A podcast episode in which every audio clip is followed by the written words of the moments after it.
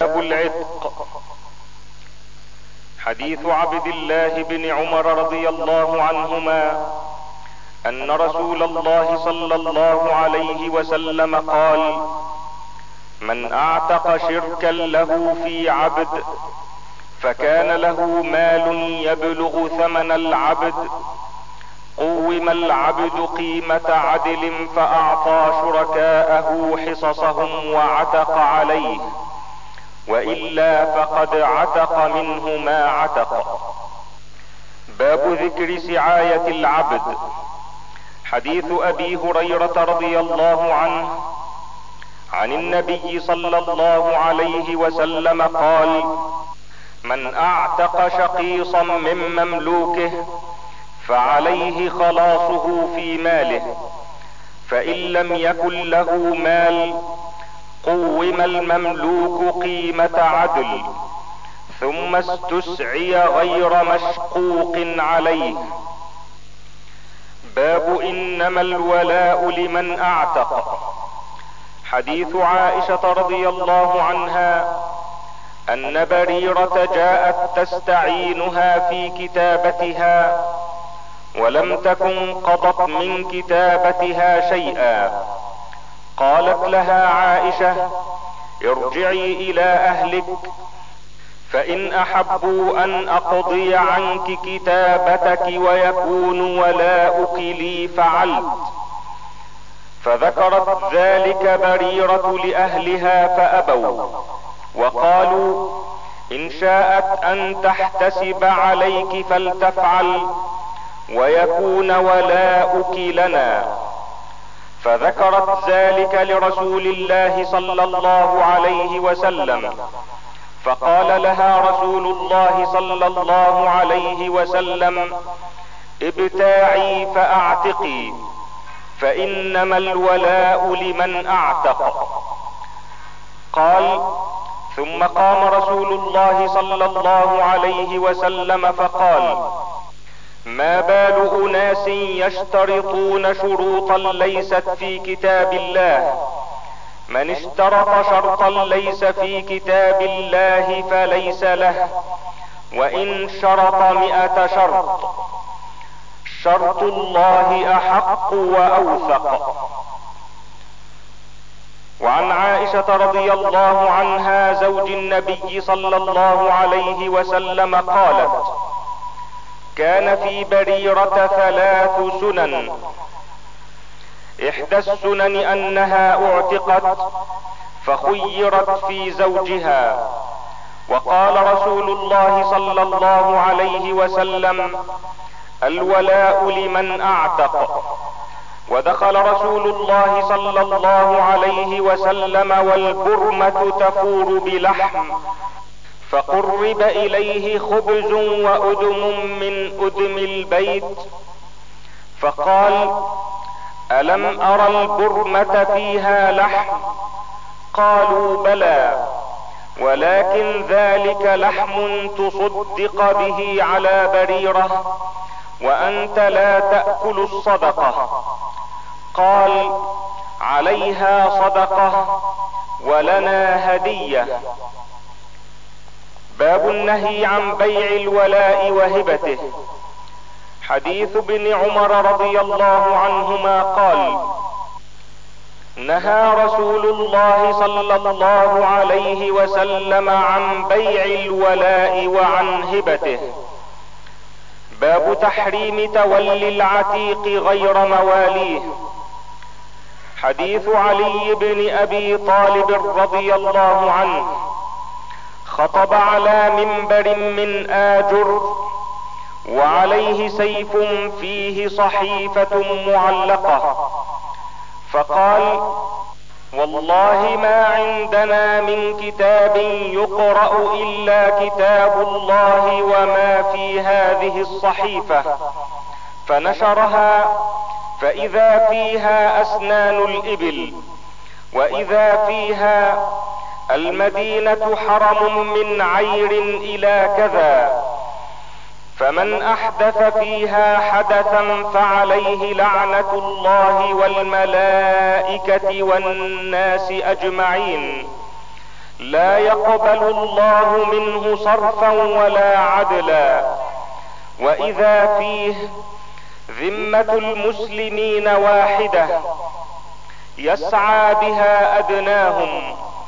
فمن أخفر مسلما فعليه لعنة الله والملائكة والناس أجمعين. لا يقبل الله منه صرفا ولا عدلا.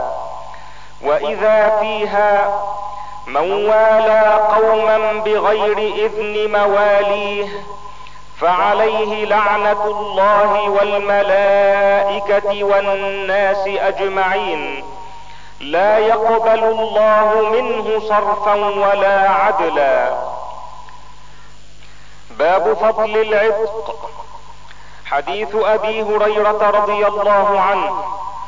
قال النبي صلى الله عليه وسلم أيما رجل أعتق امرأ مسلما استنقذ الله بكل عضو منه عضوا منه من النار. كتاب البيوع. باب إبطال بيع الملامسة والمنابذة. حديث أبي هريرة رضي الله عنه أن رسول الله صلى الله عليه وسلم نهى عن الملامسة والمنابذة. وعن أبي هريرة رضي الله عنه قال ينهى عن صيامين وبيعتين. الفطر والنحر والملامسة والمنابذة. وعن أبي سعيد الخدري رضي الله عنه قال نهى رسول الله صلى الله عليه وسلم عن لبستين وعن بيعتين. نهى عن الملامسة والمنابذة في البيع والملامسة لمس الرجل ثوب الآخر بيده بالليل أو بالنهار ولا يقلبه إلا بذلك. والمنابذة أن ينبذ الرجل إلى الرجل بثوبه وينبذ الآخر ثوبه ويكون ذلك بيعهما من غير نظر ولا تراض. واللبستين اشتمال الصماء والصماء أن يجعل ثوبه على أحد عاتقيه فيبدو احد شقيه ليس عليه ثوب. واللبسة الأخرى احتباؤه بثوبه وهو جالس ليس على فرجه منه شيء. باب تحريم بيع حبل الحبلة. حديث عبد الله بن عمر رضي الله عنهما أن رسول الله صلى الله عليه وسلم نهى عن بيع حبل الحبلة وكان بيعا يتبايعه أهل الجاهلية. كان الرجل يبتاع الجزور إلى أن تنتج الناقة ثم تنتج التي في بطنها. باب تحريم بيع الرجل على بيع أخيه. وسومه على سومه وتحريم النجش وتحريم التصرية. حديث عبد الله بن عمر رضي الله عنهما أن رسول الله صلى الله عليه وسلم قال لا يبيع بعضكم على بيع أخيه. وعن أبي هريرة رضي الله عنه أن رسول الله صلى الله عليه وسلم قال لا تلقوا الركبان ولا يبيع بعضكم على بيع بعض ولا تناجشوا ولا يبيع حاضر اللباد ولا تصر الغنم ومن ابتاعها فهو بخير النظرين بعد أن يحتلبها. إن رضيها أمسكها وإن سخطها ردها وصاعا من تمر. وعن أبي هريرة رضي الله عنه قال نهى رسول الله صلى الله عليه وسلم عن التلقي وأن يبتاع المهاجر للأعرابي وأن تشترط المرأة طلاق أختها. وأن يستام الرجل على سوم أخيه ونهى عن النجش وعن التصرية. باب تحريم تلقي الجلب. حديث عبد الله بن مسعود رضي الله عنه قال من اشترى شاة محفلة فردها فليرد معها صاعا. ونهى النبي صلى الله عليه وسلم أن تلقى البيوع. باب تحريم بيع الحاضر للبادي. حديث ابن عباس رضي الله عنهما قال قال رسول الله صلى الله عليه وسلم لا تلقوا الركبان ولا يبيع حاضر اللباد. قال الراوي فقلت لابن عباس ما قوله لا يبيع حاضر اللباد؟ قال لا يكون له سمسارا. وعن أنس بن مالك رضي الله عنه قال نهينا أن يبيع حاضر اللباد. باب بطلان بيع المبيع قبل القبض. حديث ابن عباس رضي الله عنهما قال أما الذي نهى عنه النبي صلى الله عليه وسلم فهو الطعام أن يباع حتى يقبض. قال ابن عباس ولا أحسب كل شيء إلا مثله. وعن عبد الله بن عمر رضي الله عنهما أن رسول الله صلى الله عليه وسلم قال من ابتاع طعاما فلا يبيعه حتى يستوفيه. وعن عبد الله بن عمر رضي الله عنهما قال كانوا يبتاعون الطعام في أعلى السوق فيبيعونه في مكانهم. فنهاهم رسول الله صلى الله عليه وسلم أن يبيعوه في مكانه حتى ينقلوه. باب ثبوت خيار المجلس للمتبايعين. حديث عبد الله بن عمر رضي الله عنهما أن رسول الله صلى الله عليه وسلم قال المتبايعان كل واحد منهما بالخيار على صاحبه ما لم يتفرقا إلا بيع الخيار. وعن ابن عمر رضي الله عنهما عن رسول الله صلى الله عليه وسلم أنه قال إذا تبايع الرجلان فكل واحد منهما بالخيار ما لم يتفرقا وكانا جميعا. أو يخير أحدهما الآخر. فتبايعا على ذلك فقد وجب البيع. وإن تفرقا بعد أن يتبايعا ولم يترك واحد منهما البيع فقد وجب البيع. باب الصدق في البيع والبيان. حديث حكيم بن حزام رضي الله عنه قال قال رسول الله صلى الله عليه وسلم البيعان بالخيار ما لم يتفرقا أو قال حتى يتفرقا فإن صدقا وبينا بورك لهما في بيعهما. وإن كتما وكذبا محقت بركة بيعهما. باب من يخدع في البيع. حديث عبد الله بن عمر رضي الله عنهما أن رجلا ذكر للنبي صلى الله عليه وسلم أنه يخدع في البيوع فقال إذا بايعت فقل لا خلابة. باب النهي عن الثمار قبل بدو صلاحها بغير شرط القطع. حديث عبد الله بن عمر رضي الله عنهما أن رسول الله صلى الله عليه وسلم نهى عن بيع الثمار حتى يبدو صلاحها. نهى البائع والمبتاع. وعن جابر رضي الله عنه قال نهى النبي صلى الله عليه وسلم عن بيع الثمر حتى يطيب. ولا يباع شيء منه إلا بالدينار والدرهم إلا العرايا.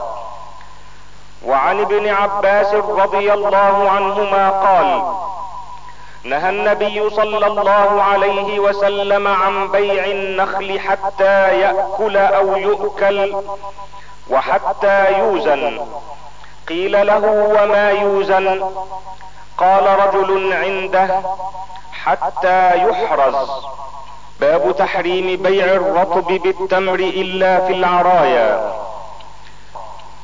حديث زيد بن ثابت رضي الله عنه أن رسول الله صلى الله عليه وسلم أرخص لصاحب العرية أن يبيعها بخرصها. وعن سهل بن أبي حثمه رضي الله عنه أن رسول الله صلى الله عليه وسلم نهى عن بيع الثمر بالتمر ورخص في العرية أن تبتاع بخرصها يأكلها أهلها رطبا. حديث رافع بن خديج وسهل بن أبي حثمه رضي الله عنهما. أن رسول الله صلى الله عليه وسلم نهى عن المزابنة بيع الثمر بالتمر. إلا أصحاب العرايا فإنه أذن لهم. وعن أبي هريرة رضي الله عنه أن النبي صلى الله عليه وسلم رخص في بيع العرايا في خمسة أوسق أو دون خمسة أوسق. وعن عبد الله بن عمر رضي الله عنهما أن رسول الله صلى الله عليه وسلم نهى عن المزابنة والمزابنة بيع الثمر بالتمر كيلا وبيع الزبيب بالكرم كيلا. وعن ابن عمر رضي الله عنهما قال نهى رسول الله صلى الله عليه وسلم عن المزابنة أن يبيع ثمر حائطه إن كان نخلا بتمر كيلا وإن كان كرما أن يبيعه بزبيب كيلا أو كان زرعا أن يبيعه بكيل طعام ونهى عن ذلك كله. باب من باع نخلا عليها ثمر. حديث عبد الله بن عمر رضي الله عنهما أن رسول الله صلى الله عليه وسلم قال من باع نخلا قد أبرت فثمرها للبائع إلا أن يشترط المبتاع. باب النهي عن المحاقلة والمزابنة وعن المخابرة وبيع الثمرة قبل بدو صلاحها. وعن بيع المعاومة وهو بيع السنين. حديث جابر بن عبد الله رضي الله عنهما. نهى النبي صلى الله عليه وسلم عن المخابرة والمحاقلة وعن المزابنة وعن بيع الثمر حتى يبدو صلاحها وأن لا تباع إلا بالدينار والدرهم إلا العرايا. باب قراء الأرض. حديث جابر بن عبد الله رضي الله عنه قال كانت لرجال منا فضول أراضين فقالوا نؤاجرها بالثلث والربع والنصف. فقال النبي صلى الله عليه وسلم من كانت له أرض فليزرعها أو ليمنحها أخاه فإن أبى فليمسك أرضه. وعن أبي هريرة رضي الله عنه قال قال رسول الله صلى الله عليه وسلم من كانت له أرض فليزرعها أو ليمنحها أخاه. فإن أبى فليمسك أرضه. وعن أبي سعيد الخدري رضي الله عنه أن رسول الله صلى الله عليه وسلم نهى عن المزابنة والمحاقلة. والمزابنة اشتراء الثمر بالتمر في رؤوس النخل. حديث ابن عمر ورافع بن خديج رضي الله عنهما. عن نافع أن ابن عمر رضي الله عنهما كان يكري مزارعه على عهد النبي صلى الله عليه وسلم وأبي بكر وعمر وعثمان وصدرا من إمارة معاوية. ثم حدث عن رافع بن خديج أن النبي صلى الله عليه وسلم نهى عن كراء المزارع. فذهب ابن عمر إلى رافع فذهبت معه. فسأله فقال نهى النبي صلى الله عليه وسلم عن كراء المزارع. فقال ابن عمر قد علمت أنا كنا نكري مزارعنا على عهد رسول الله صلى الله عليه وسلم بما على الأربعاء وبشيء من التبن. باب كراء الأرض بالطعام. حديث ظهير بن رافع رضي الله عنه قال لقد نهانا رسول الله صلى الله عليه وسلم عن أمر كان بنا رافقا. قال رافع بن خديج راوي هذا الحديث قلت ما قال رسول الله صلى الله عليه وسلم فهو حق. قال دعاني رسول الله صلى الله عليه وسلم قال ما تصنعون بمحاقلكم؟ قلت نؤاجرها على الربع وعلى الأوسق من التمر والشعير. قال لا تفعلوا. ازرعوها أو أزرعوها أو أمسكوها. قال رافع. قلت سمعا وطاعة. باب الأرض تمنح. حديث ابن عباس رضي الله عنهما أن النبي صلى الله عليه وسلم لم يه عنه أي المخابرة ولكن قال أن يمنح أحدكم أخاه خير له من أن يأخذ عليه خرجا معلوما. كتاب المساقاة. باب المساقات والمعاملة بجزء من الثمر والزرع. حديث ابن عمر رضي الله عنهما أن النبي صلى الله عليه وسلم عامل خيبر بشطر ما يخرج منها من ثمر أو زرع.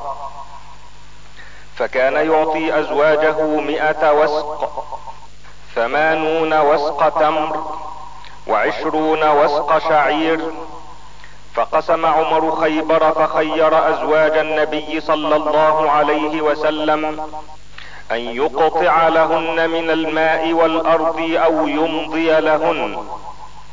فمنهن من اختار الأرض ومنهن من اختار الوسق.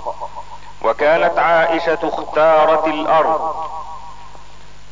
حديث ابن عمر رضي الله عنه أن عمر بن الخطاب رضي الله عنه أجل اليهود والنصارى من أرض الحجاز. وكان رسول الله صلى الله عليه وسلم لما ظهر على خيبر أراد إخراج اليهود منها. وكانت الأرض حين ظهر عليها لله ولرسوله صلى الله عليه وسلم وللمسلمين. وأراد إخراج اليهود منها. فسألت اليهود رسول الله صلى الله عليه وسلم ليقرهم بها أن يكفوا عملها ولهم نصف الثمر. فقال لهم رسول الله صلى الله عليه وسلم نقركم بها على ذلك ما شئنا. فقروا بها حتى أجلاهم عمر إلى تيماء وأريحاء.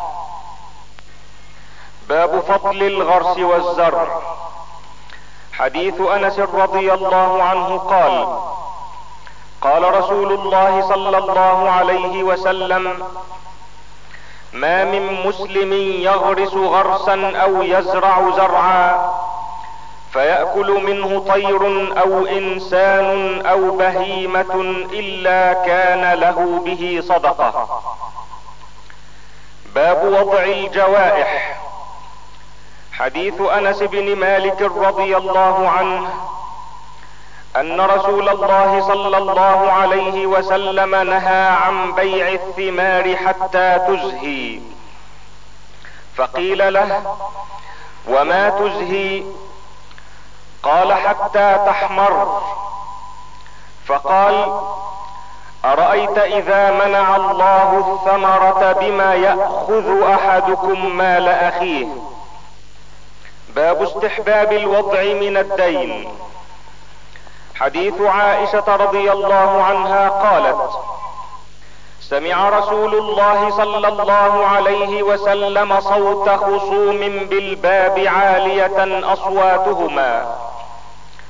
وإذا أحدهما يستوضع الآخر ويسترفقه في شيء وهو يقول والله لا أفعل.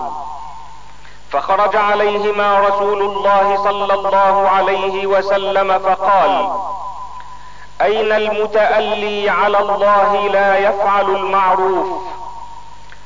فقال أنا يا رسول الله. وله أي ذلك أحب.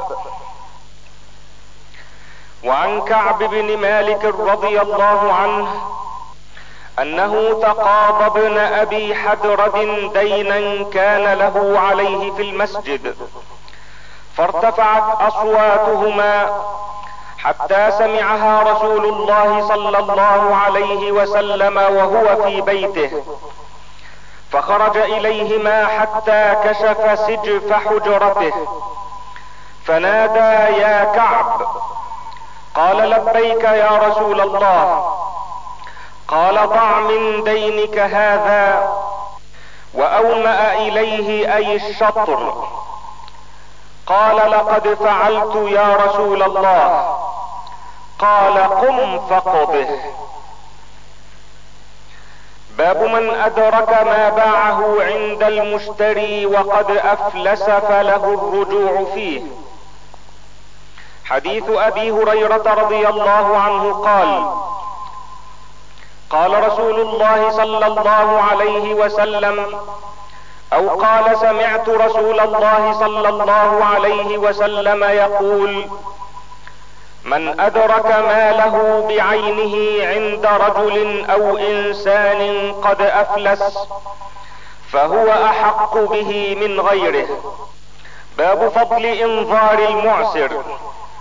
حديث حذيفة رضي الله عنه قال قال النبي صلى الله عليه وسلم تلقت الملائكة روح رجل ممن كان قبلكم قالوا أعملت من الخير شيئا؟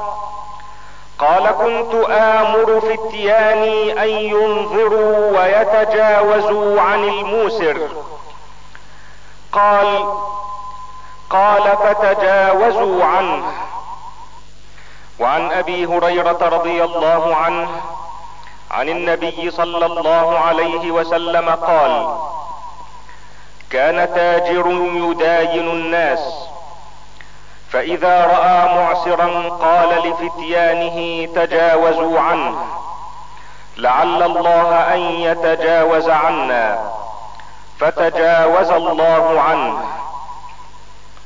باب تحريم مطل الغني وصحة الحوالة. واستحباب قبولها إذا أحيل على ملي. حديث أبي هريرة رضي الله عنه. أن رسول الله صلى الله عليه وسلم قال مطل الغني ظلم فإذا أتبع أحدكم على ملي فليتبع. باب تحريم بيع فضل الماء. حديث أبي هريرة رضي الله عنه أن رسول الله صلى الله عليه وسلم قال لا يمنع فضل الماء ليمنع به الكلا باب تحريم ثمن الكلب وحلوان الكاهن ومهر البغي. حديث أبي مسعود الأنصاري رضي الله عنه أن رسول الله صلى الله عليه وسلم نهى عن ثمن الكلب ومهر البغي وحلوان الكاهن. باب الأمر بقتل الكلاب.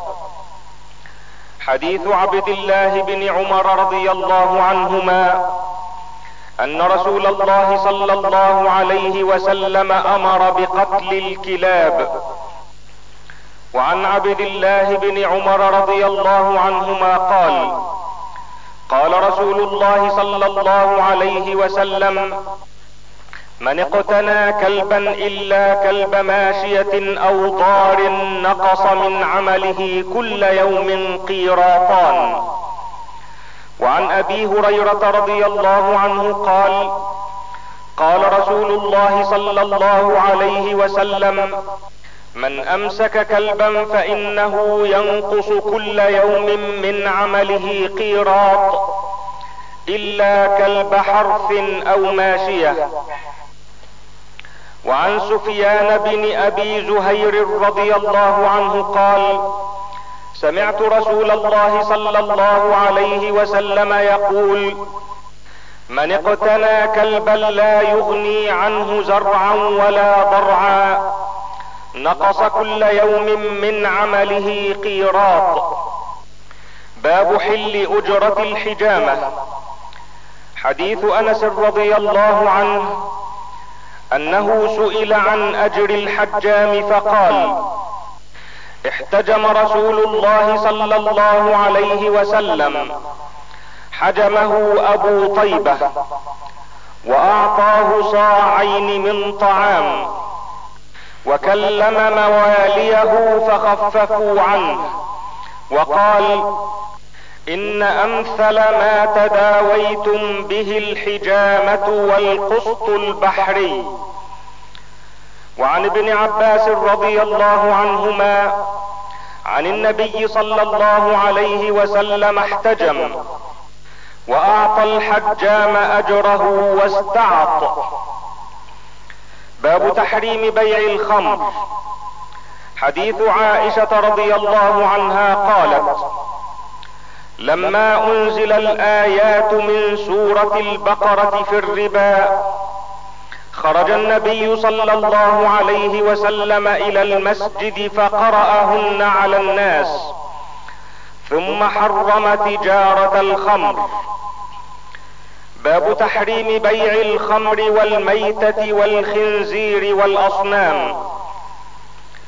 حديث جابر بن عبد الله رضي الله عنهما أنه سمع رسول الله صلى الله عليه وسلم يقول عام الفتح وهو بمكة إن الله ورسوله حرم بيع الخمر والميتة والخنزير والأصنام.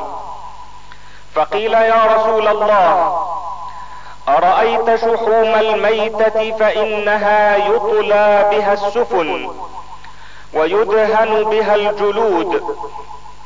ويستصبح بها الناس. فقال لا هو حرام. ثم قال رسول الله صلى الله عليه وسلم عند ذلك قاتل الله اليهود. إن الله لما حرم شحومها جملوه ثم باعوه فأكلوا ثمنه. حديث عمر رضي الله عنه. عن ابن عباس رضي الله عنهما قال بلغ عمر أن فلانا باع خمرا فقال قاتل الله فلانا. ألم يعلم أن رسول الله صلى الله عليه وسلم قال قاتل الله اليهود حرمت عليهم الشحوم فجملوها فباعوها.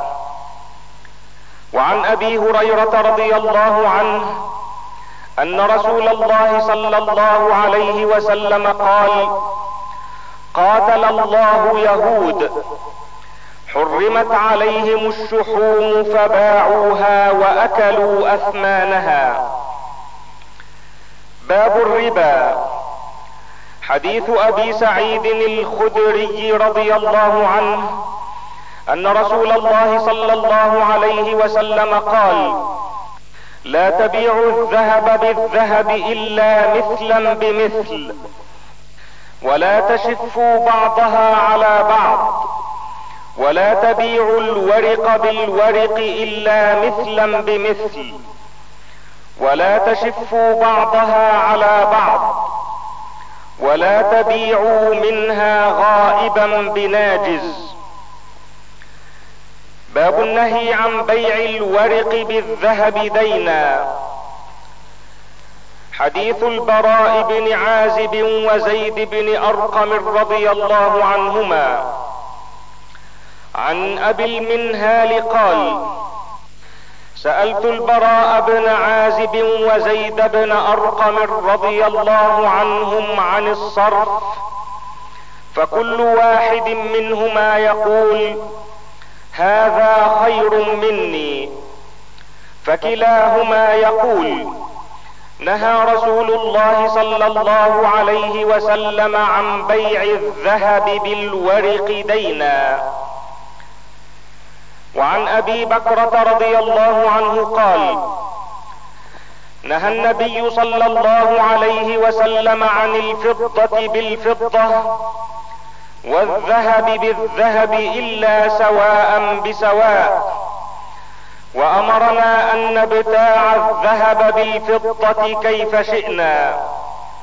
والفضة بالذهب كيف شئنا. باب بيع الطعام مثلا بمثل. حديث أبي سعيد الخدري وأبي هريرة رضي الله عنهما أن رسول الله صلى الله عليه وسلم استعمل رجلا على خيبر فجاءه بتمر جنيب فقال رسول الله صلى الله عليه وسلم أكل تمر خيبر هكذا؟ قال لا والله يا رسول الله. أنا لناخذ الصاع من هذا بالصاعين والصاعين بالثلاثه فقال رسول الله صلى الله عليه وسلم لا تفعل بع الجمع بالدراهم ثم ابتع بالدراهم جنيبا وعن أبي سعيد الخدري رضي الله عنه قال جاء بلال إلى النبي صلى الله عليه وسلم بتمر برني فقال له النبي صلى الله عليه وسلم من أين هذا؟ قال بلال كان عندنا تمر رديء فبعت منه صاعين بصاع لنطعم النبي صلى الله عليه وسلم. فقال النبي صلى الله عليه وسلم عند ذلك أوه أوه عين الربا عين الربا لا تفعل. ولكن إذا أردت أن تشتري فبع التمر ببيع آخر ثم اشتره. وعن أبي سعيد رضي الله عنه قال كنا نرزق تمر الجمع وهو الخلط من التمر وكنا نبيع صاعين بصاع فقال النبي صلى الله عليه وسلم لا صاعين بصاع ولا درهمين بدرهم. حديث أبي سعيد الخدري رضي الله عنه وأسامة. عن أبي صالح الزيات أنه سمع أبا سعيد الخدري رضي الله عنه يقول الدينار بالدينار والدرهم بالدرهم. قال فقلت له فإن ابن عباس لا يقوله. فقال أبو سعيد سألته فقلت سمعته من النبي صلى الله عليه وسلم أو وجدته في كتاب الله. قال كل ذلك لا أقول. وأنتم أعلم برسول الله صلى الله عليه وسلم مني. ولكنني أخبرني أسامة أن النبي صلى الله عليه وسلم قال لا ربا إلا في النسيئة. باب أخذ الحلال وترك الشبهات. حديث النعمان بن بشير رضي الله عنه قال سمعت رسول الله صلى الله عليه وسلم يقول الحلال بين والحرام بين وبينهما مشبهات لا يعلمها كثير من الناس فمن اتقى المشبهات استبرأ لدينه وعرضه ومن وقع في الشبهات كراعي يرعى حول الحمى يوشك أن يواقعه. ألا وإن لكل ملك حمى ألا إن حمى الله في أرضه محارمه. ألا وإن في الجسد مضغة. إذا صلحت صلح الجسد كله. وإذا فسدت فسد الجسد كله. ألا وهي القلب.